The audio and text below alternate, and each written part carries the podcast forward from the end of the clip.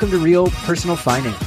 I'm your host, Scott Frank, CFP, CFA charter holder, and founder of Stone Steps Financial. And I'm your host, James Knoll, CFP, MBA, and owner of Root Financial Partners. The premise of our show is simple money can be confusing, but it doesn't have to be. Our goal is to answer real personal financial questions that we hear from our clients and our listeners. Each episode, we answer one personal financial question in a clear and understandable way. Because money is a tool, and when you understand the language of money, you can make better decisions to improve your financial life. Hey, Scott. Hi, James. How's it going? I'm good. How are you? I'm doing well still. still doing well. Neither of us have gotten haircuts still. Oh man, my well, my wife's trimmed up the back a bit, which is really okay. nice. But uh, the, yeah, the top is getting a little crazy. A little my crazy. my wife did the same, and my friend's teeth. They, they said it looks like I have a bob. So I don't know how that comes into play. We were doing a Zoom call and got ridiculed for it. Oh, so ready for the ready for the, the the barbershop to open again. Yeah, yeah. well, well, anyways. Yeah. if you if you get to the point where you have like the Rachel from Friends, then we'll know we're in trouble. Hopefully yeah, the barber yet. before then. Yeah, yeah. Oh, what do you want to geek out on today? We're going to talk about Roth IRAs, which is one of everyone's favorite subjects. It seems like, and totally. we've all probably heard of them. But I think there's some recap we want to do on what it is, but also some maybe lesser known provisions about a Roth IRA that are things that are important to know, so you can plan the best way possible with them. Yeah, I mean, we we, we um, Roth IRAs are a great way for people to save for a lot of reasons. Um, we can certainly dive into that, and then yeah, we can maybe dive into a little bit more on the detail than, than we would have gotten to to this point. Yeah, do you want to maybe just give a high level overview of what a Roth IRA is, just as a starting point, in case anyone's not familiar? Yeah, so uh, IRA, individual retirement account. Uh, Roth is, uh, if I recall, the senator who helped create it in a tax bill way back in the day. Uh, and what it does is it allows us to put money away for retirement in an individual account that gets to grow tax free into the future. And then when we get old enough that we have to take money out, when we do take it out for ourselves, we, we don't have to pay taxes on that. So it gets to grow tax free while we're working toward retirement. And then when we're in retirement, we take out the money and we don't pay taxes on it when we take the funds out. Mm-hmm. That's what it's designed to do. It's a so it's a, ve- a vehicle to go invest in, and then when while while we're investing, it gets to grow tax free, like I've already mentioned. And then what it is, we get to make a contribution to it. Um, contributions happen based upon how how much we're allowed to put certain amount provisions or amounts in based on the tax code and, and where we're at with things. This year, um, any individual with earned income meaning I actually had a job and I earned a wage, I can go mm-hmm. put away up to $6,000 in a Roth IRA. And if I'm over the age of 50, I can put away an additional $1,000. So I could put away up to $7,000 into my uh, Roth IRA. Right. And the important thing, what you just said, is, is earned income is what this is based upon. Meaning, if you own real estate and you have passive income from real estate, that's great, but it doesn't qualify as earned income. You can't make a Roth contribution with that. Or if you're retired and have pension or Social Security, that's great, but you can't use that income as a basis for making a Roth IRA contribution. Exactly, and and that that is an important component. An interesting component there as well is there is no age limit. So if I'm 75 and working and doing great and I, I feel like it, I can go put money in my Roth IRA if I want. Yeah. Which is great. And so Roth IRAs, we could go on and on about how beneficial it can be for planning purposes, but I think there's some some details a lot of people tend to know about Roth IRAs. There's some other details that people tend not to know about Roth IRAs. And so hmm. I think it'd be helpful if we started walking through a few of those. And maybe people know them, maybe they don't, because it is helpful to understand that when using a Roth IRA. Yep. Yep. So um, one of the first that I'm a I'm a fan of, and this is why, especially for you know, we've talked before in other episodes about should you contribute to a Roth IRA or a Roth 401k or a regular IRA mm-hmm. or 401k. One of the reasons I like Roths um, when you're under, when especially when you're younger, because you're usually earning less. You know, one of the first things you want to do is go start that emergency fund, get a baseline for life going, and then start saving for your future. What a wonderful place to go save. And one of the lesser known provisions for a lot of people with Roths is that the contributions that you make with your earned income is available for withdrawal anytime. So if I go uh, and I'm I'm working and everything's going great, and I'm I don't maybe my employer doesn't have a 401k plan or uh, you know a, a, plan a retirement plan, um, so long as the I, I earn a certain amount, uh, which the amounts are, I think, where are the amounts? Um, looking off the on the little sheet cheat sheet here. That the I income like limits. Yeah, so income limits for this year are so long as you earn less than one hundred and twenty four thousand dollars as an individual, or you earn less than one hundred and ninety six thousand dollars as a couple, you can make a direct contribution to a Roth IRA. Right. Mm-hmm. So, so if I go make a, a $6,000 contribution to my Roth and, and I'm allowed to do that, I can, two years from now, I could need that money as an maybe a, an emergency fund to my emergency fund, right? I can go and I can pull those funds out if I really need them. Now, ideally, you want to have resiliency in a plan so you don't go touch those funds. But I do like that there is an ability to have access if you really need it it's it is nice to know that flexibility is there. If you fall upon hard times or something happens and you look at the emergency fund or something's needed, it is nice to know that you can pull money out and not be taxed on it and not be penalized on it. And one thing I've come across just recently with the, the deadline being, being pushed back to July 15th, uh, some clients reaching out wanting to make sure they get the most they possibly can into their Roth IRAs for 2019. Mm. They haven't fully funded it yet. And, and the conversation is okay, well, do, do you want to fund it? You also want to make sure that you're taking care of cash flow just with the state of the economy and, and jobs and everything else like that. Well, the nice thing about the Roth IRA is if they want to take a couple thousand or maybe a few thousand from their emergency fund and put it in their Roth IRA, or really just from a separate savings account and put it in a Roth IRA, you could just keep that money in cash. And it's almost like it's your emergency fund, but you fill up your contribution limit for 2019 or for whatever year you're doing it for. And if you get to a point where you realize, okay, you can replenish your savings with other funds or you don't actually need that money, then you can turn around and you can invest it and you've gotten money in. If not, if a few months go by and you determine that you do need that money, you can just as easily take it right out and there's no penalty and there's no taxes for doing so. And it just gives you a little more flexibility as you're planning. Yep. Love that. Yeah. So with that, contributions available for withdrawal at any time. Number one, some people know that. I, I find a lot of people don't. So that's that's a great thing to know. Number two, another thing to understand is that there's something called the five-year rule when it comes to Roth IRAs. And for a lot of people, if you're starting young or youngish to making Roth IRA contributions, this doesn't ever really come into play. But there's three components to this. Number one, uh, the first provision, if you want to make a Roth IRA contribution, well, we already discussed that any contributions you can make, you can pull that contribution out at any time. It's just the earnings you can't touch until age 59 and a half. If you do, there's taxes and there's penalties. Well, there's also a five year rule that you have to qualify for. Meaning, once you put your first dollar in, your first contribution in, you need to wait five years until all contributions, including earnings, are eligible to be withdrawn without taxes or penalties. Mm-hmm. So if you start early, this doesn't matter. If you're a 30 year old or a 20 year old and you put money in, well, by the time that you're 59 and a half, you're going to have crossed that five year rule.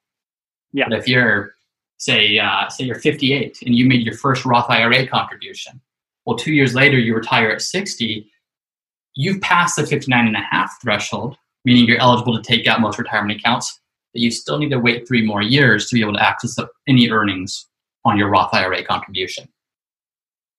Does that make yep. sense?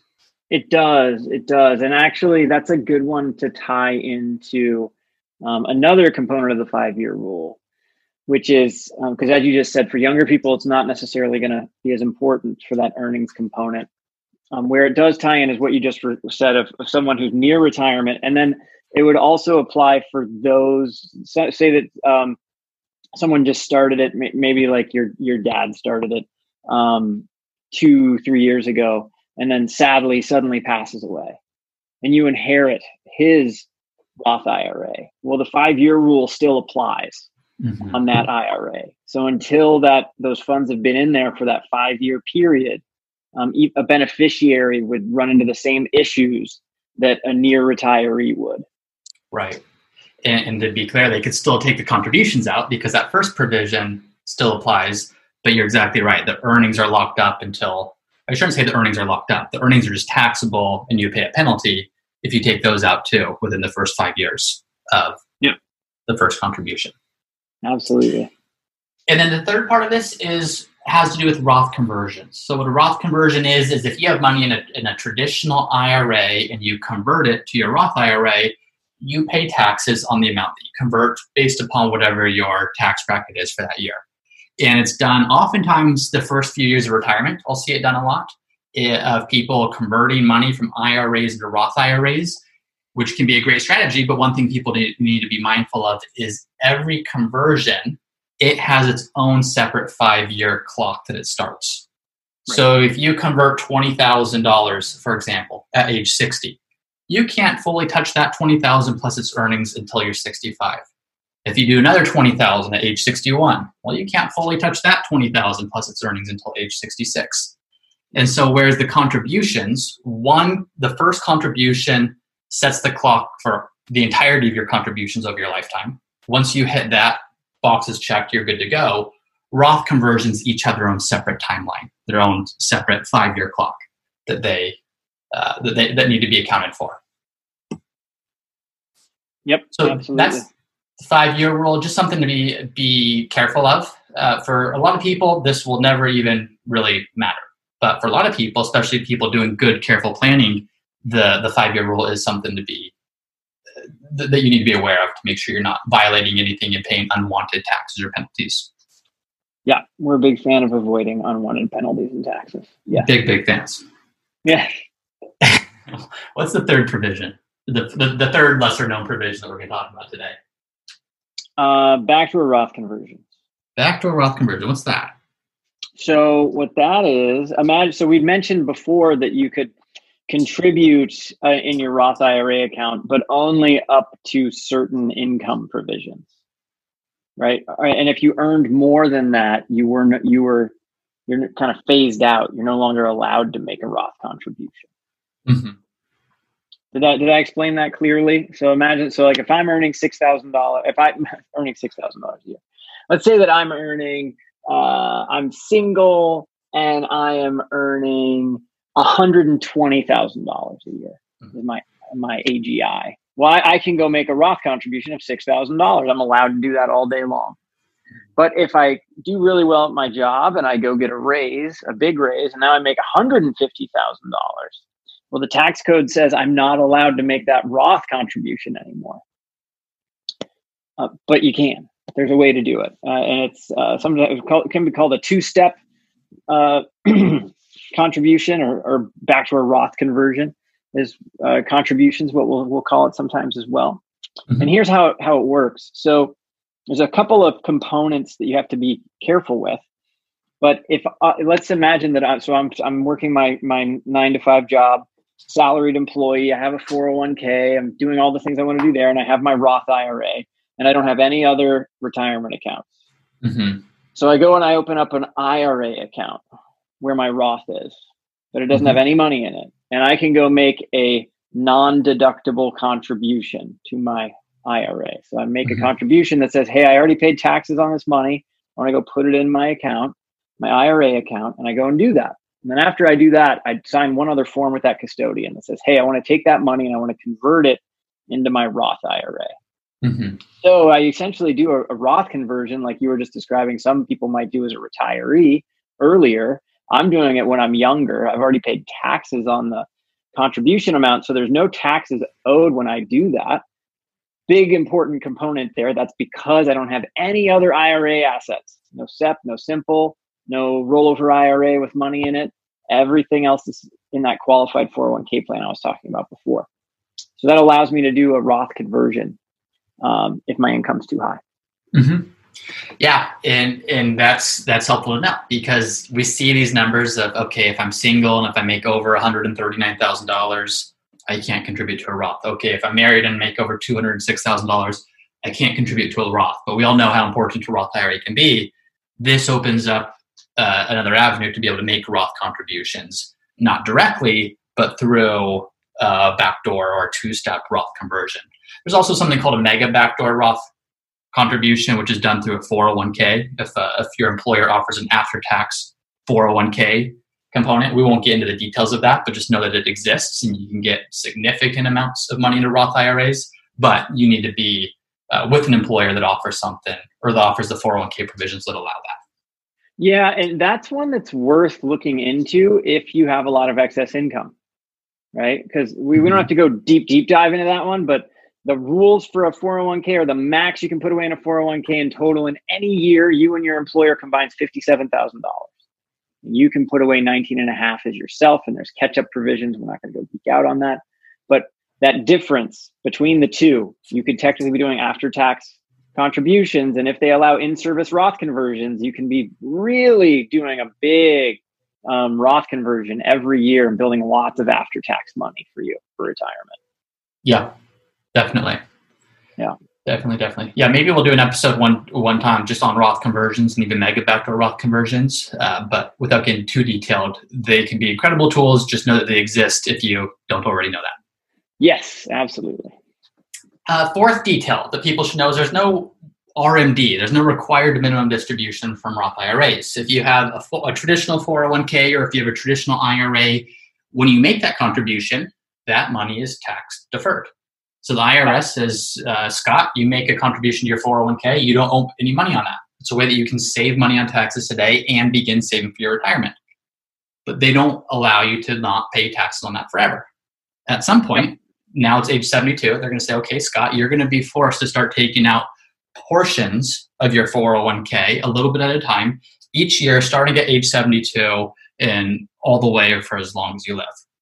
So mm-hmm. with an IRA, you you have an asset and it's going to be forced to be withdrawn, which isn't necessarily a bad thing, but it can create some unwanted taxes down the road. Whereas if all of your money is in Roth IRAs, or at least whatever portion of your money is in Roth IRAs as opposed to traditional IRAs, there is no required distribution on that. You've already paid your taxes. There's no taxes on withdrawals, so the IRS doesn't necessarily care so much year to year if you're pulling money out of that or not. The only caveat with that is if you inherit a Roth IRA, you do have required minimum distributions on the inherited Roth IRA. But if it's your own, or if you inherit it from a spouse, uh, there are no required minimum distributions, which can be nice in terms of how you plan out your retirement income for the rest of your life. Yeah, absolutely. Pretty um, straightforward there. Yeah, I think you nailed that one. Uh, the other thing is, um, you know, we did mention earned income before, uh, but another thing to remember is spousal IRAs are allowed so long as one of you has earned income.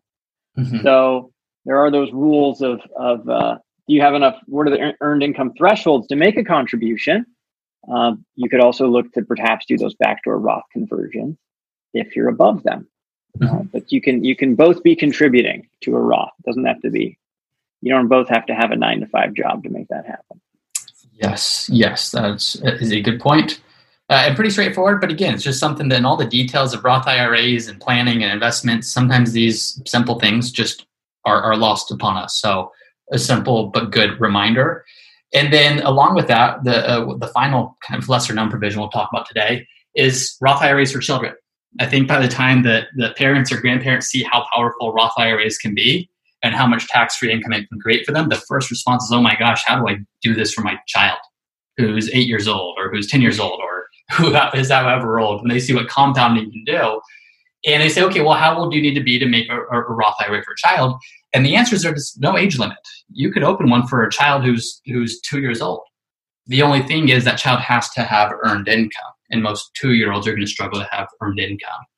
So yeah. this is something that is is very available. There's no restriction on can children have Roth IRAs. They certainly can, but they do need to have earned income. So if your child's doing that, great. Get them get them set up the Roth IRA, start making contributions. But otherwise, they won't be eligible for that. Absolutely. Um, yeah, I think there's there's interesting opportunities for small business owners there when their kids are old enough to be doing real work that you can make that you know you can you can actually pay them for um, Mhm. you can pay them and get them to not go spend that money but instead go put it in that roth right away um, wow would that be impactful for them in their future Right. Right. Yeah.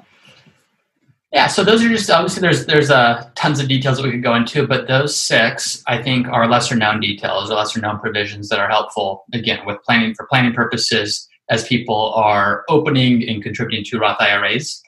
Mhm. So that that's all I wanted to make sure we got through. Did you have any closing thoughts in addition to that? No, just uh, if if you can't, you always want to be saving, right? To for your future. It's all about survival and and survive and thrive. So uh, a Roth is a wonderful place to look to help Yeah. you on your own journey. That's right. Well, very good. Well, next time we see each other, hopefully maybe we have haircuts, but Yeah, if not, we'll keep rocking. I just can't wait to do these in person again. I get way more energy about you being in the room than than uh, than on Zoom. So than the Zoom call. Well, we're doing what we forward can. to that day. Looking forward to it. All right. Thanks, Scott. Thank you. Thank you for listening to another episode of the Real Personal Finance Podcast. If you're enjoying the podcast, please subscribe and let us know by leaving a five star review. And if you have a question you would like for us to answer, then head over to the Real Personal Finance website. There's a section on the bottom of each page there where you can submit your question that Scott and I will answer on a future episode. Thank you again for listening, and we'll see you next time. This podcast is for informational and entertainment purposes only and should not be relied upon for a basis for investment decision. This podcast is not engaged in rendering legal, financial, or other professional services.